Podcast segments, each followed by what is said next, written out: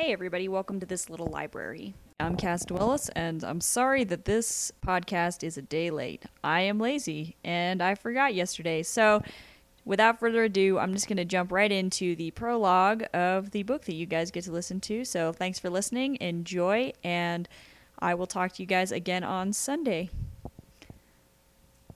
Hidden in Glass by Cassidy Dwellis written by Cassidy Dwellis, illustrated by Cassidy Dwellis, copyright 2011 to Cassidy Dwellis, all rights reserved. For my sister, who listened to every word I wrote, for my family, who was constantly supportive, and to my friends who laughed and cried with me along the way. Prologue The beginning. Start here. My name is Brennan McCoy. I am 12 years old, and I live in London, England. Well, I used to anyway, but I don't want to get ahead of myself. This book was written by me, well, not written by me, but I told it. I love stories. Most of the time I'm reading a fantasy book, and that's probably what you think this is. I sometimes make stories up in my head, but that's not the case here. This story isn't made up. My sister's name is Colette, but everyone calls her Letty. We're three years apart, and we both live in separate worlds. Her world is with her friends and her phone. Mine is with my books. She's also a really good artist, but she doesn't draw much. She can make an exact portrait of someone, but she says she isn't good.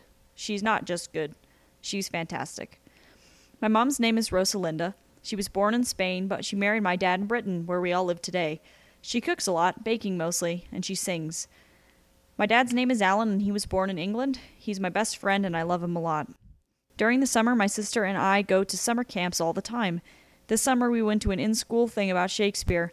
I liked it, but my sister's interests were just in the groups of boys that were there. My parents go on trips a lot, mostly to other countries, and my sister and I normally get sent to our grands. She lives just down the street from us in a large apartment building with her cats. I like cats and all, but they're just everywhere.